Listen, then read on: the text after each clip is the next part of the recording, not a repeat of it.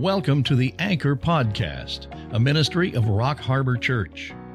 We want to help you grow in your walk with the Lord by an in depth study of the Word of God. So grab your Bible and let's set a course for spiritual maturity. Here's Pastor Brandon with today's message. If you have your Bibles, then I'd like you to turn to Revelation chapter 6. We're going to be looking at verses 1 through 2. We looked at this last week. This will be part 2. We're dealing with the Antichrist. And I had to do some backstory on the Antichrist to kind of give you all the fuller picture of what John's talking about because he expects you and I to know what he's talking about when he cites certain verses and says certain things about the Antichrist. He wants us to bring in the knowledge of the Old Testament into what he is saying that is already spoken about the coming Antichrist. So we have to do a lot of unpacking. We're still going to do some unpacking today as well to understand the scene in which we are being presented in Revelation chapter 6. The title of this message is When God Gives You What You Want, and again, this is part two. And the reason I titled this is because God is giving the world what it wants. It is currently giving the world what it wants, and it's turning the world over to sin, immorality, to false doctrine, and things like that. Well, the world is being set up for the Antichrist, and the world is begging for a leader to get control of this world and get things in their worldview order. Not our worldview, obviously. A man of lawlessness, and he's coming. Perhaps he's on the scene today. We don't know. We won't know, like I said last week, until, you know, we'll be raptured and then he'll be presented to the world. But nonetheless, if this text is for someone else, then why are we studying it? Because we're raptured, so a lot of it, we won't know the Antichrist. We won't be revealed to who he is. Then who's it for? What's for Israel? That's who it's for. All this information about the Antichrist is for Israel so that Israel can identify who the Antichrist is so that they don't cut a deal with him. But inevitably, what we see in Scripture is they will cut a deal with him. They will make an alliance with the Antichrist, the son of Satan. And so, this is the question that we all have to answer because we want to take our application from what Israel does and say, how did they do that? How could Israel in the future cut a deal with the devil? the devil's son, nonetheless. How could they not see that? Because as you'll see, there are going to be warnings to Israel. Don't do this. The Antichrist will be revealed prior to the tribulation. They have their Torah, the Old Testament. They can see what Daniel talks about. They see, you know, what all the prophets have talked about in warning about this guy. This guy gets the second most amount of scriptures dedicated to him in the Bible is the Antichrist. And yet they still don't see it. So they hook up with a guy like this into a covenant, into a deal, and you and I have to answer this question how come they didn't see this? Because they're going to get burned by it. Here's the fundamental question we have to answer then. If Israel can do this in a corporate way, what prevents you and I from doing this in our relationships? That's the lesson we got to take from this. When God gives you what you want, and you go for it, and you know you shouldn't do it, and you hook up with somebody, something, maybe a business partner, maybe it's someone you're dating, maybe it's a marriage partner, whoever. It could be that person, and everyone around you is going to say, Hey, how come Sally doesn't see that this guy's a creep? Why does she keep dating this guy? Well, Pastor, you know, you guys say he's a creep, but he's the most honest man I've ever met. Really? How honest is he? Well, he's so honest, he even told me he murdered somebody. That's how honest he is. And I have never found a guy who's that honest. And yet they won't see what he just told her that he murdered somebody. So they'll just kind of overlook that. And you kind of figure out after a while and say, hey, you know, this game that you see Israel playing is played on the personal level with individual Christians. They get into deals, they get into relationships with people they shouldn't be getting in relationships, and, you, and then they get burned by them, a boss or whatever, and you say, hey man, how come you didn't see this coming? And then on a more practical level, more geopolitical, a lot of Christians sell out for a politician. They think this guy's the new Messiah and, and, and some politician's going to save the world. No, no, no. And then that politician burns them and does something stupid. That's how this world is set up. It's to make you think you can trust people, but then eventually you put an inordinate amount of trust in somebody and they burn you. And you're like, man, I didn't settle for this. But yeah, it's, it's happening. It's happening. On a global scale, the world is putting its faith and hope in anti God things, and you know that. I don't have to tell you this. You know that there's a swamp in Washington. You know there's a swamp with the UN. And let me tell you this now that we're going to talk geopolitics because we have to talk about the Antichrist. Everybody's putting their faith towards a global government. We talked about that last week. And the head of this global government will probably be the UN, most likely. You have to understand when you study the UN, the UN is deep into New Age occultism, very deep into it. They contract out with a Luciferian type of company, and it's called Lucis Trust.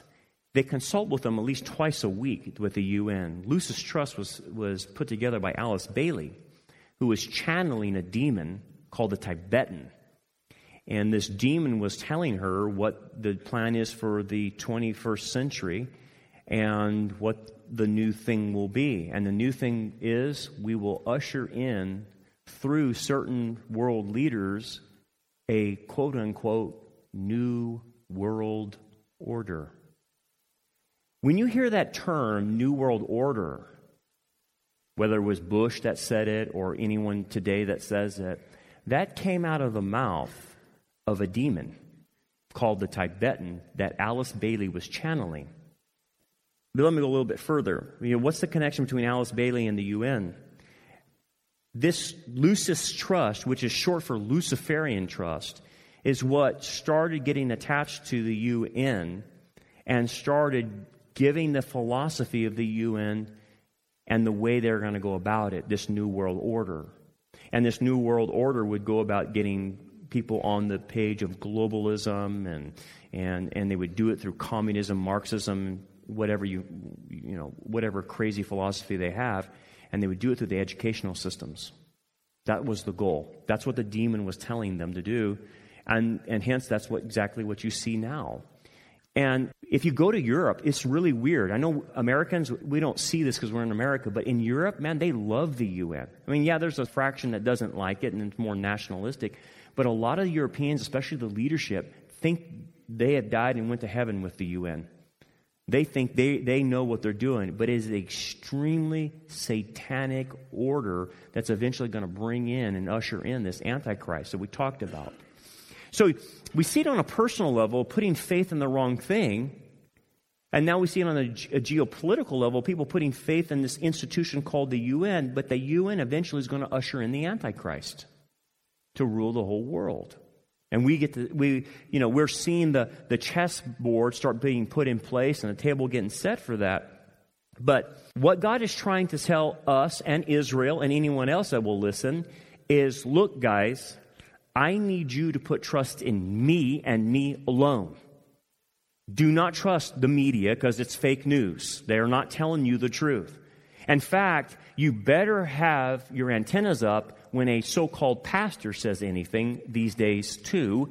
A guy with the term pastor in front of his name is one of the most dangerous people today because they're leading people astray into false doctrine and all kinds of things. So God is saying, trust me, trust my word. Trust the right people, but don't give them, them an inordinate amount of trust where you go blind in seeing them. But here's what we're going to do. Eventually, we're going to get to the application, but we got to go through the text first, and we got to go through the theology first, and then we'll come to the application. But here's the question before we get in How is it that Israel didn't see him? How is it that when people talk to me and they talk to me about their relationships, they, they virtually say the same thing? I did not see that she or he was like this. I did not know my boss was like this. I did not know my in laws were like this. I didn't know my spouse would turn out to be like this. I didn't know my coach was like this, or my teacher was like this, or my professor. And they put stock into maybe a business partner and they do a business deal with somebody, and he seems like a good guy, or she seemed like a good guy, but they ended up stabbing me in the back. How come people don't see it? But yet everyone else around them can. We need to talk about that. That's where the rubber meets the road. The same reason that Israel doesn't see the Antichrist and is blind to him will be the same reason you and I are blind to certain people and we don't see them for who they are. So let's go to the text. We'll talk about the text and get into this chapter, and uh, let's go to uh, verse 1. Now I saw when the Lamb opened one of the seals. And again, we see the picture of the seals, and remember, there's six seals. This is the title deed to the earth. This is man lost his title deed when he got tricked in the garden by Satan, and Satan usurped Adam, and Satan became the God of this world. Well, through the cross, as I talked about, Jesus has redeemed not only us, but he redeemed the whole cosmos. This is the title deed to planet Earth. And Jesus holds it because he's the God man, he's the kinsman redeemer. He bought it back for us. But for us to rule and reign with him and man to have his dominion back over the planet, which will happen in the millennial kingdom, Jesus has to expunge all the evil and sin of this world, and he's going to do it by breaking the seals that unleash the judgments on this planet. The first seal that he breaks then is the seal of the Antichrist to allow this man to come onto the scene. We talked last week about how he comes on the scene, but uh, I'm going to take some in different directions today. And he goes, And I heard one of the four living creatures. You remember the four living creatures or the four cherubim that guard the throne? So one of these creatures comes to John and tells him what's behind this first seal.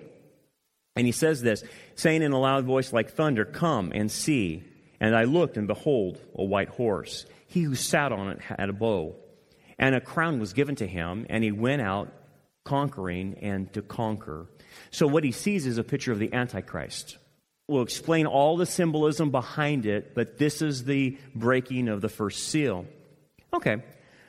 So, what's the backstory on this? What does John expect us to understand about this? Because it's just two verses. But, like I said, there's so much information dedicated to the Antichrist, not only in the Old Testament and the New. We need to know the backstory because John simply just expects us to know it and, and track with him. Well, we talked a bit about, about the backstory, but to continue this, the first seal judgment, and this is the backstory, allows Israel to commence a seven year peace treaty with the Antichrist, and this is found in Daniel 9 27. I'm going to just give you the passages because it takes too long to read them, but these are your references if you want to go back in your Old Testament and look at it. So the issue then, in order for the Antichrist to be on the scene, guess what it presupposes? That Israel must be a nation again. So that's huge.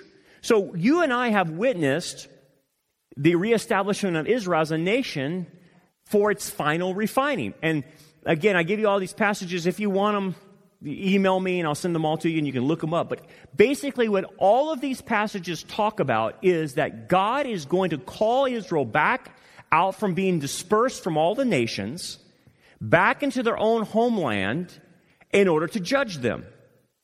Now, most people saying, well, that's, that's pretty brutal. Well, why are they dispersed? It's simple for the unpardonable sin. The unpardonable sin was Israel's rejection of the Messiah in the first century. So he destroyed their temple and scattered them for the last, well, 2,000 years. But the, all the prophets, Ezekiel, Isaiah, Zephaniah, Zechariah, Malachi, predicted he's not done with them. He's going to bring them back into the land in order to squeeze them, to put them in the vice grip, so they will finally call out to Messiah and accept Jesus as Lord and Savior. Jesus said it himself Israel, you shall not see me again until when? Until you learn to say, Hosanna. Blessed is he who comes in the name of the Lord. And so the, the point of the tribulation is to put them in that vice grip and squeeze them to where they will cry out for Jesus, their Messiah. That's the whole point. That, so that's why they come back in the land to be disciplined. They're going to be disciplined through the Antichrist. That's, that's the whole program that starts happening. Well, you and I are fortunate.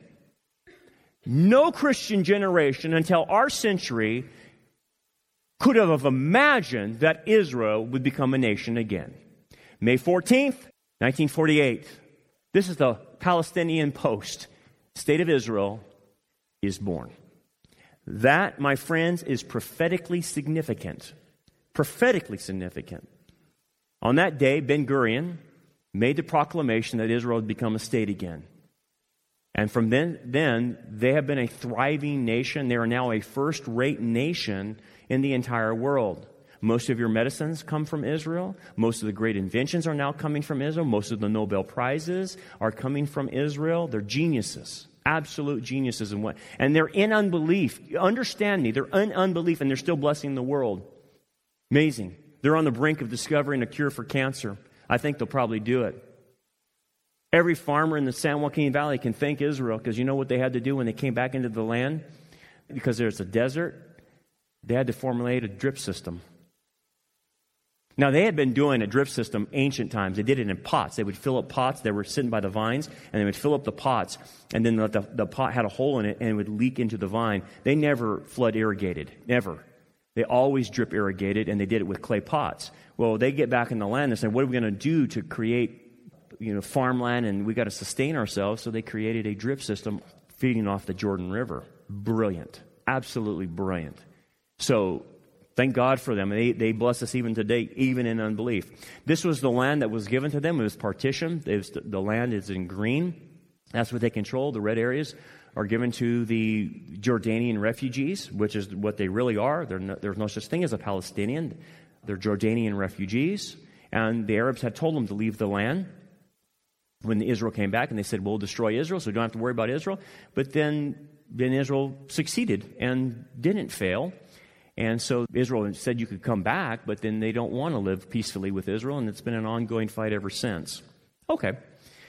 Enough said about that. So, what you're seeing then is a prophetically significant situation.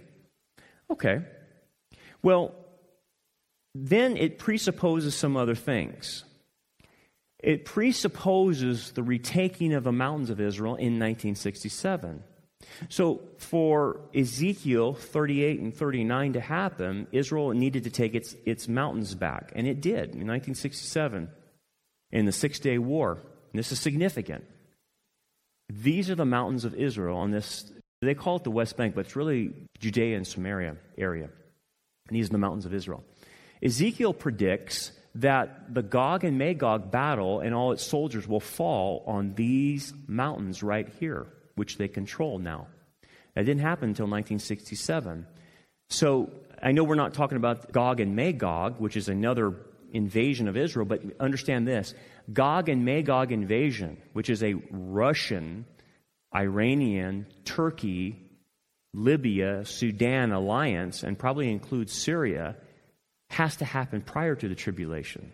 Well, they already have the mountains. So all the conditions are being met for the Gog and Magog war that comes even prior to the tribulation. So a lot of things are happening. It also presupposes the retaking of Jerusalem in 1967 for a future third temple. This is birth pain number four, by the way. And there's a lot of passages that talk about the rebuilding of a temple. What are you talking about? Well, the Temple Mount right now, as you know, is occupied by Muslims, and they have the Dome of the Rock and the Al Aqsa Mosque. But eventually, what Scripture predicts is that a temple will be rebuilt on the Temple Mount. We don't know how that comes about. Perhaps after the Psalm 83 invasion is over, or the Russian and Iranian invasion of Gog and Magog has happened, and most of the Muslim world has been wiped out because of those invasions. Perhaps they can rebuild on there with the Antichrist. I'm not sure how that all flushes out, but again, the Bible just presupposes that Israel will have their temple. Well, am I just making this up? Is it real? Yeah, because you know what? They're preparing for it. I want you to see this video and to show you how real it is. Israel could get their temple up within 30 days, they say. That's how close they are. Now, they, they're not going to go do it now because they're going to start a holy war, but they have all the material, all the priests are being trained. That's how close we are. Look at this video, it's a couple minutes long, just to show you where they're at. What's the point there? They're ready. They have the architectural design. You just saw what the future third temple will look like. No joke, dude. That's how close we are. If they get access to the Temple Mount, that's what's going up.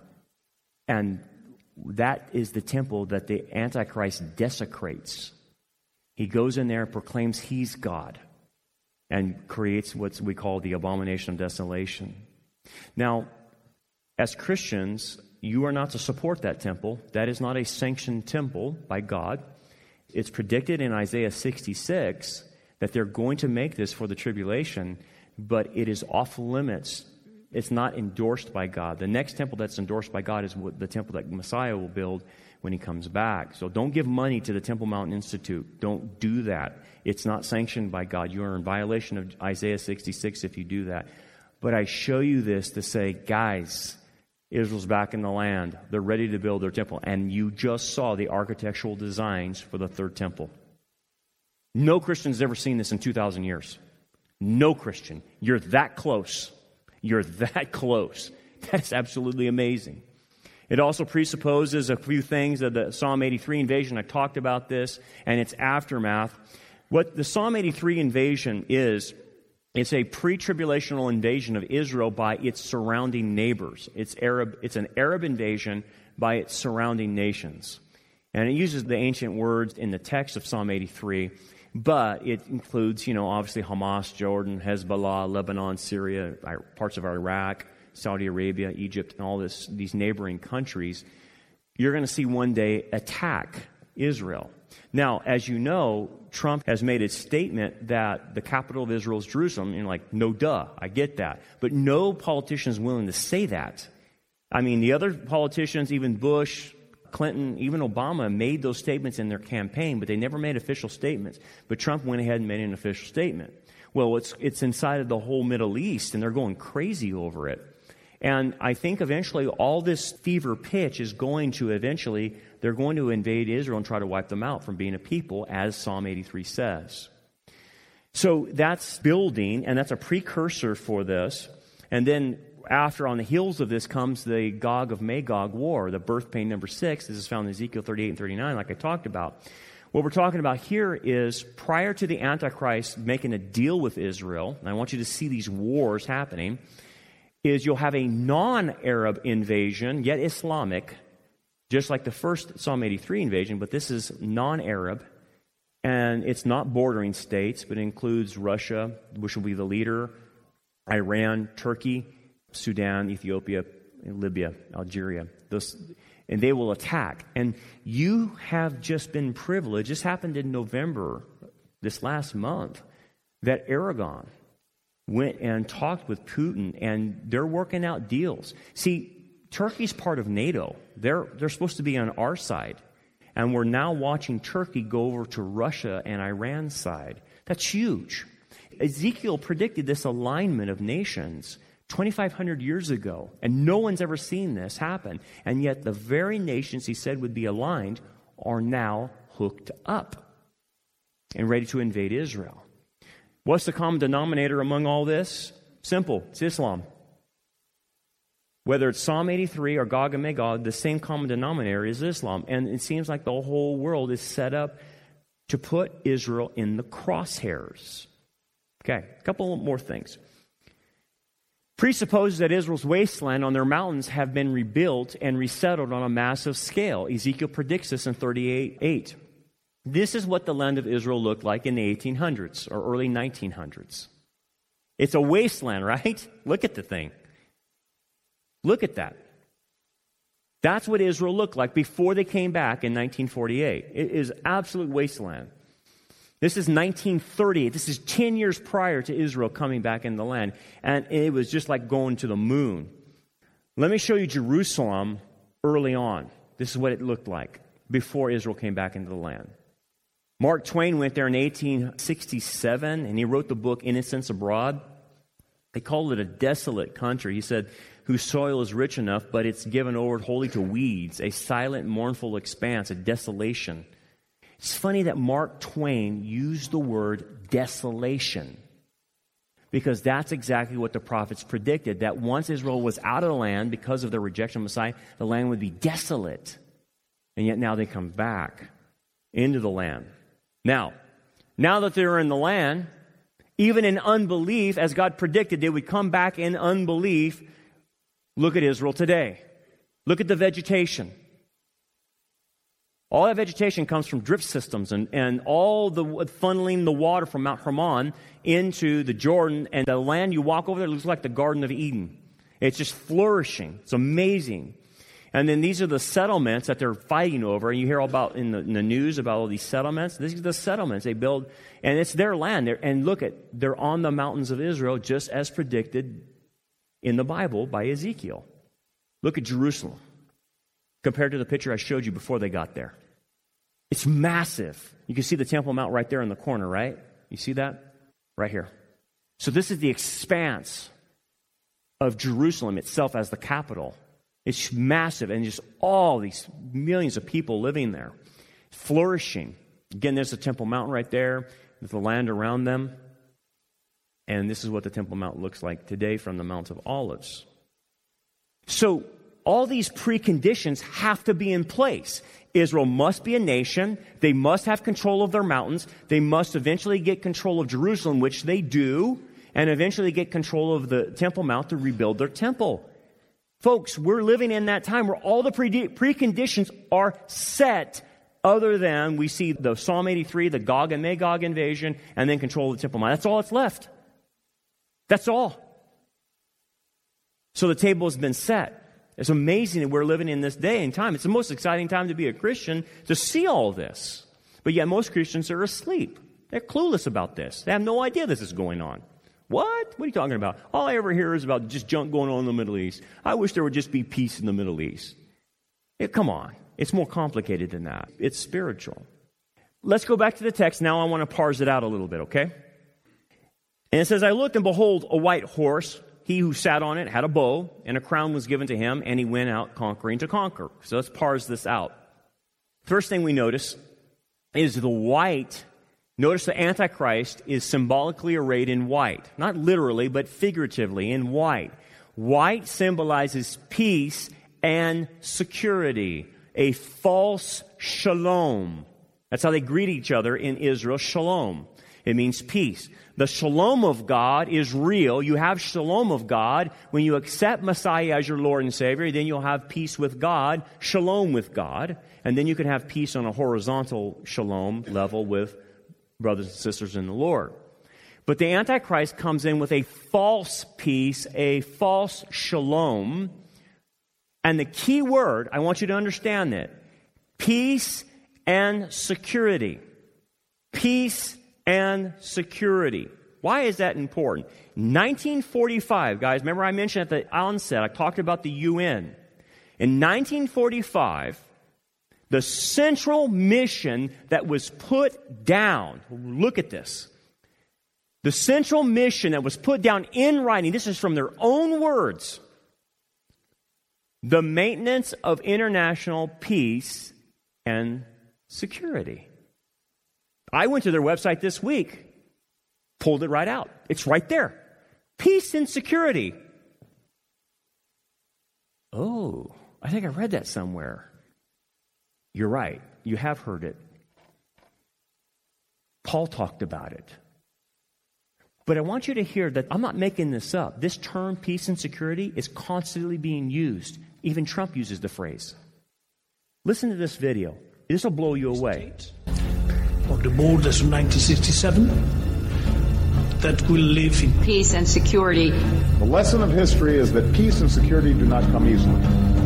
Peace and stability uh, that uh, people on all sides long for. Two states for two peoples living side by side in peace and security is not a vague slogan, but a real necessary necessity for the stability in the entire region. Israel and Palestinians, they can live side by side in peace and security. This is our uh, vision and this is our uh, commitment. For a new deal, peace and security and friendship. My hopes and dreams for Israel are to live in peace, to live in peace and security. Two states living side by side in peace and security. True security for all Israelis. We will also pursue peace between Israel and Lebanon. In peace and security. Israel and Syria. Peace and security. And a broader peace between Israel and its many neighbors. Must decide whether we are serious about peace and security. To recognize Israel's legitimacy and its right to exist in peace and security. That's how we will find new pathways to peace and security. That is the work that we must do. In peace and security. Peace and security and, and coexistence. A movement towards peace. If we have this triangle, economy, security, and peace, then peace can succeed. Hold that thought. Hold that thought. No one in the world sees it other than Bible believing Christians. Peace and security. Look at this. This will blow you away. But concerning the times and seasons, brethren, you have no need that I should write to you, for you yourselves know perfectly that the day of the Lord so comes as a thief in the night, right? For when they say, Oh my goodness, he wrote that 2,000 years ago. Then sudden destruction comes upon them as labor pains upon a pregnant woman, and they shall not escape. What was he talking about? Let me give you the context. The Thessalonians were told that they had missed the rapture and were left behind, and they're, they're going into the tribulation. Some false teacher, some, somebody had said that to them. So Paul's correcting him and said, You guys haven't been left behind. I'm going to tell you what. You're going to be raptured prior to it, but then the world is going to start saying this motto and when they start saying it, and then the, the church is removed, they'll say, We finally reach peace and security because the Antichrist will eventually give them this peace and security they've been looking for. And then he says, Sudden destruction is going to come upon them as labor pains upon a pregnant woman, and they won't escape. The tribulation will start. And it commences with this guy bringing in a false peace and security. They're saying it now. How close can you possibly be if they're saying the very words Paul said they would say? It's literal. They say the words. I can't believe it. It blows me away. I'll walk away shaking my head, and these political leaders keep saying it. Even Netanyahu says it, which troubles me. Because the issue is Israel's going to cut a deal with this guy. Not good. A couple more things. The horse symbolizes conquering in war. So he rides a white horse, but he's coming to conquer, is the idea. The other thing is he carries a bow. It, bow is an instrument of war, but it has no arrows. But it symbolizes a bloodless and peaceful conquest via deception instead of brute force. He rises not through brute force, but through Daniel 8 25 talks about political intrigue. He cuts deals. He bankrupts people. It's very interesting when you read Daniel, he says he causes those who prosper basically to lose their money. The way he gains power is he causes people to collapse economically. And then he gets his positions of power. So he comes with a bow threatening war, but he doesn't go to war. Not yet, at least. And the Antichrist then wears a crown. It's actually a Stephanos, not a diadem that Jesus wears, which is a victor's crown, but but not a royal crown, to symbolize his power and authority given to him from Satan. And you can see Second Thessalonians talks about he has given this authority from Satan himself. It's satanic in nature. The next one is the Antichrist is an impostor of the Messiah. So notice that he comes riding in on a white horse. In Revelation 19, Messiah comes back on a white horse. So he's an impostor. He is called Antichrist, which means instead of Christ or besides Christ. He is impersonating Jesus. And you must understand this. We'll get into his, his origins of how he came about, but he's going to have a counterfeit virgin birth. But the other side of him is satanic. Satan is his father. He's going to counterfeit the resurrection, and he's going to counterfeit the miracles Jesus did, because he will have lying signs and wonders. So he's a counterfeit. And you think about the people of this world If they're fooled by the world leaders today not doing miracles or anything, wait till he's on the scene doing miracles. They'll fall right in line with him. So he's an impostor, but also understand he's allowed by God as a judgment to the world to give it what it wants, which that comes to our application. God is giving the world what it wants. You want him? Here he is. Here's the son of Satan. You didn't want my son Jesus? Fine. I'll take my church out of this world in the rapture and I'll give you the Antichrist. Okay. But back to our secondary application to why in the world did Israel not see this? Why do they cut a deal with him? Well, let's talk about the application. If we put an inordinate amount of trust in the wrong people instead of God, then God will allow us to be burned by them. And boy, howdy, he burns them. We'll get into this later on. The Antichrist turns on them after three and a half years in this covenant deal that they make and kills two thirds of the Jews. Almost wipes them out. If it's not for the second coming and the remnant crying out for Jesus, no Israelite would ever be on the planet. He would wipe them out completely. So he turns on them. And God is showing Israel, do you see? Do you see what you did? You made a covenant with death, as Isaiah says, and it's going to turn around and it's going to kill you. It will kill you literally. Okay. I'm getting that, Brandon. Okay. So let's get into some hardcore application. You ready for this? It's not fun, but it's the application of all this. And it builds. What you learn from Israel, you will learn from a personal level. What leads them to make a deal with the Antichrist? Who in the world would make a deal with the devil? Well, the first thing that causes them to get into this is that their beliefs are wrong. That's the problem, the main problem with Israel. The reason they cannot see the Antichrist is because they don't believe the scriptures. Well, I thought that the Jews have the Old Testament. They do. But, and they read the Old Testament. But it's read through a filter of the rabbis. They don't see Isaiah 53 as referring to the Messiah. They see Isaiah 53 referring to them, that they're the suffering servant.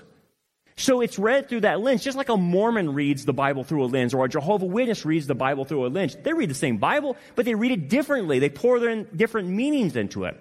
So the problem that Israel has goes all the way back to the Gospels, and Jesus is dealing with them, and they just believed incorrectly because of what the rabbis taught.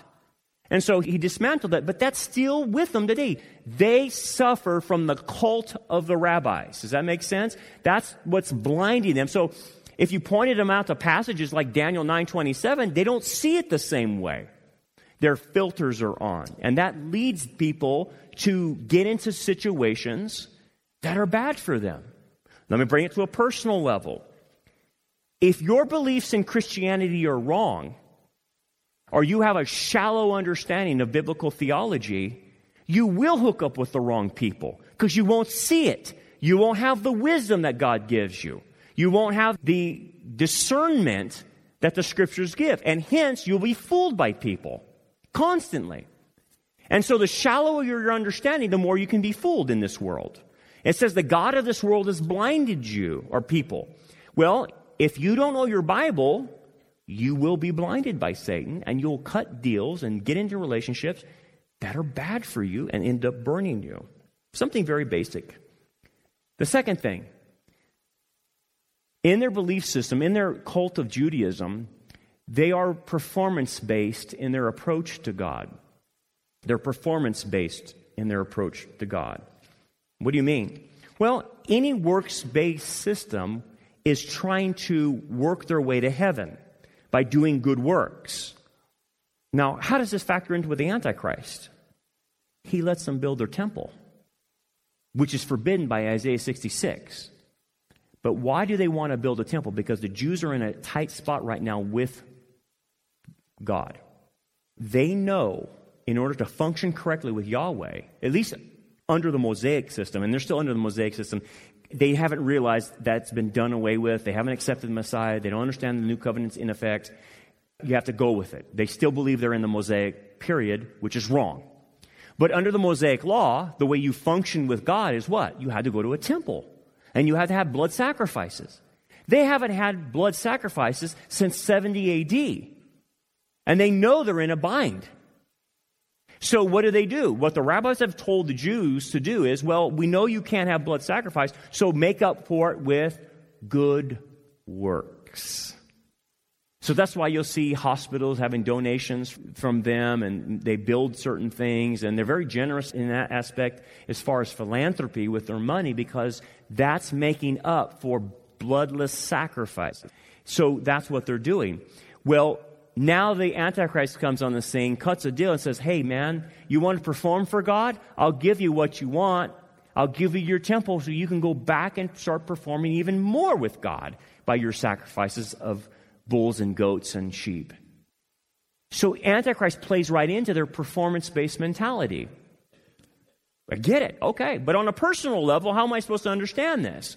On a personal level, the reason we get blinded to people is we become performance based in our relationship with God as well. Oh, I know we're evangelicals and we understand it's only by faith alone that we're saved, but folks, hey, you and I know there's plenty of Christians that, that get saved and they still are trying to perform for God. They're still works based. And they do this as a front to front to people and to front to God. So their relationship with the God is based on performance.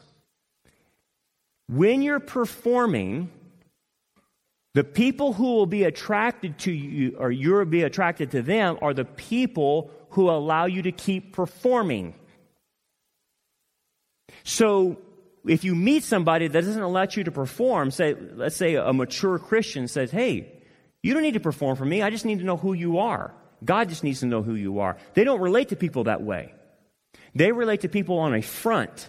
So they only want to be around people who will accept the front. But if you try to get past the front and try to really get to know them, they pull away. They don't like that kind of person. Hence, they can only get a type of person that's very shallow that only doesn't want to go past the front, that really doesn't want to get to know them, that stays on a surface level and says, I'll give you your performance. You want to perform for me? Go right ahead. But what happens is they never really go deep in their relationships and they never really know the person. All they know is the front. And that front is hiding something. And eventually, what they're hiding comes out and kills them, destroys them. And so it plays right into this performance based mentality the third thing that happens with Israel is their reality has been distorted by personal trauma due to not having access to God's grace and mercy.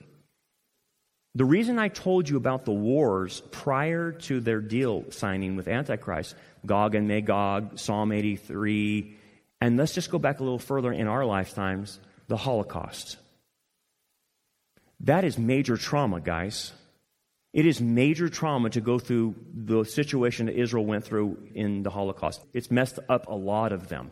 It really has. I remember being in Israel back in the late 90s, and we were at a hotel off the Sea of Galilee. And in the mornings, we'd go there to have breakfast. And uh, there's all this big buffet spread out, and, and uh, you'd go fill up your plates and whatnot and eat your breakfast before you went out touring. Anyway, we were getting breakfast, and every morning we just kept noticing these people, and they were Jewish, going to the buffet and stuffing the food in their pockets. Bread rolls, cheese, I mean, you name it, putting things in their purses and, and stuff like that. And we're like, man, that's crazy. What is, what's happening here? So one of the people in our, in our, in our group went and told the manager of the hotel and said, Hey, you got all these people stealing the buffet food. They're just stuffing it in their pockets. And he goes, Don't worry about it. It's Shoah. And we didn't know what he was talking about, but Shoah is another word for Holocaust. He goes, They're Holocaust survivors. He goes, They were so traumatized. Anytime they're around food, they, th- they think it's going to be their last meal and they're just stuffing their pockets thinking that's the last meal. That's how traumatized they were from, from being starved out in the concentration camps. So he goes, In Israel, we let them go ahead and take the food because they're so traumatized. Like, oh, gotcha. I gotcha.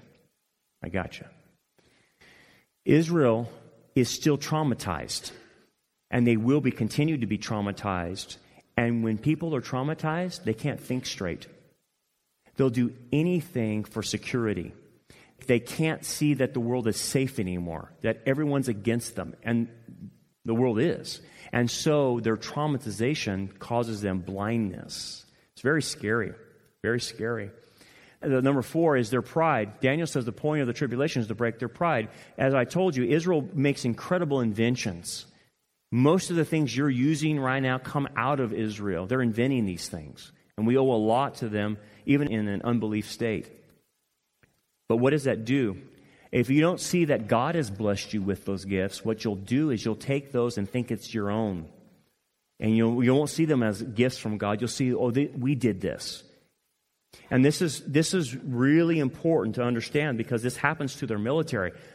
Their military is second to us. Extremely good. Extremely good. And they have won wars being outgunned, outmanned, thousands to one. Six Day War, 1948, uh, 1973, Yom Kippur War. They totally dismantled people on their own, basically. We, we supplied them weapons a lot of times, but they were brilliant military strategists. Brilliant. That causes pride. That causes, I can do this. We can do this without God. And that's the situation they're going to be put in. That blinds them to the Antichrist. And it will blind us. If we have pride, it will blind you. And you say, hey, I'm going to go do a business deal with this guy. He seems like a nice guy. I really like him. And if your pride is in it, you won't see his faults. You'll be blinded to it. And then you'll get a deal, a business deal with a guy you shouldn't be involved in. That happens because of pride. Let's go to a couple more and we'll finish. They do not want to be isolated. Zechariah predicts that all nations will be against Israel, including us eventually. So the isolation that Israel will feel from all of what they go through, they'll desire somebody on their team. Check this out. This will blow you away. The way it all works out, the church right now is turning on Israel. Like 70% of the church is replacement theology. Don't see any point of Israel.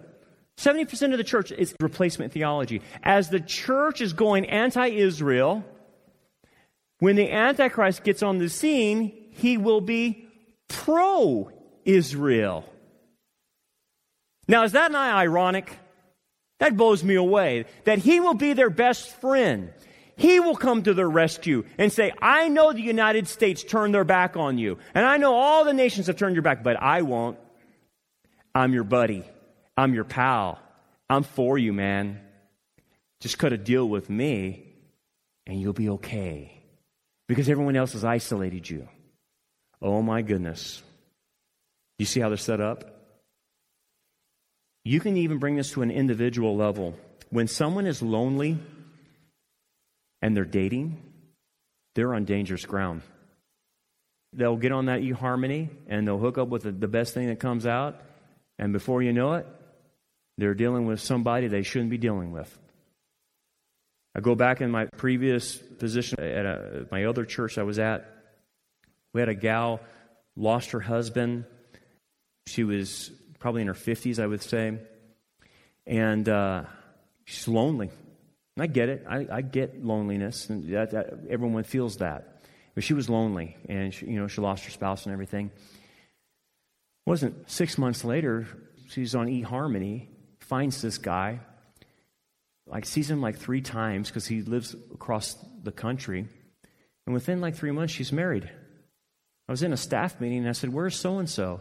And he says, Oh, she's down at the courthouse getting married. I said, What? She's down at the courthouse getting married? What are you talking about? Yeah, some dude she met on the internet.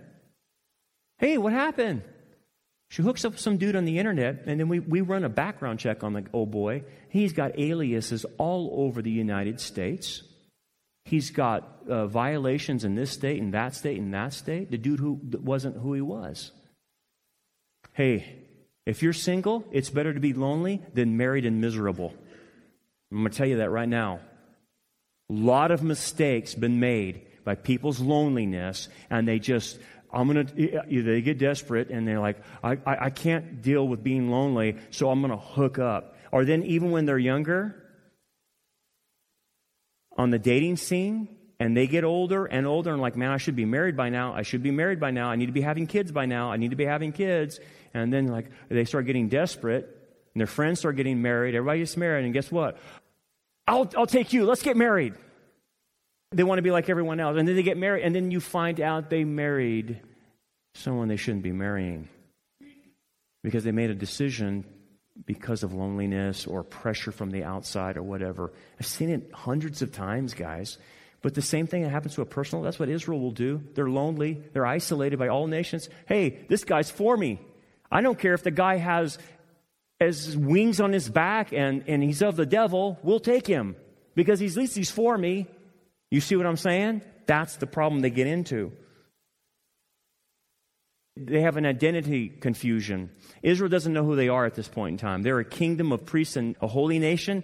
That doesn't even on their radar. They don't know who they are. If you don't know who you are in Scripture, then you will fall for anybody if you don't know who you are. And that's, that's them. Lastly, they want worldly security. Isaiah 28 15 says they get into this covenant to escape the overflowing scourge. I don't know what that means. Overflowing scourge could, could, could, refer to another war, another invasion. Maybe they're just tired of being invaded by Psalm 83 and Gog Magog. I don't know. But they're tired of, of some overflowing scourge and they want to protect themselves. So they hook up with him for worldly security instead of going to God and Messiah. And folks, I see this all the time too.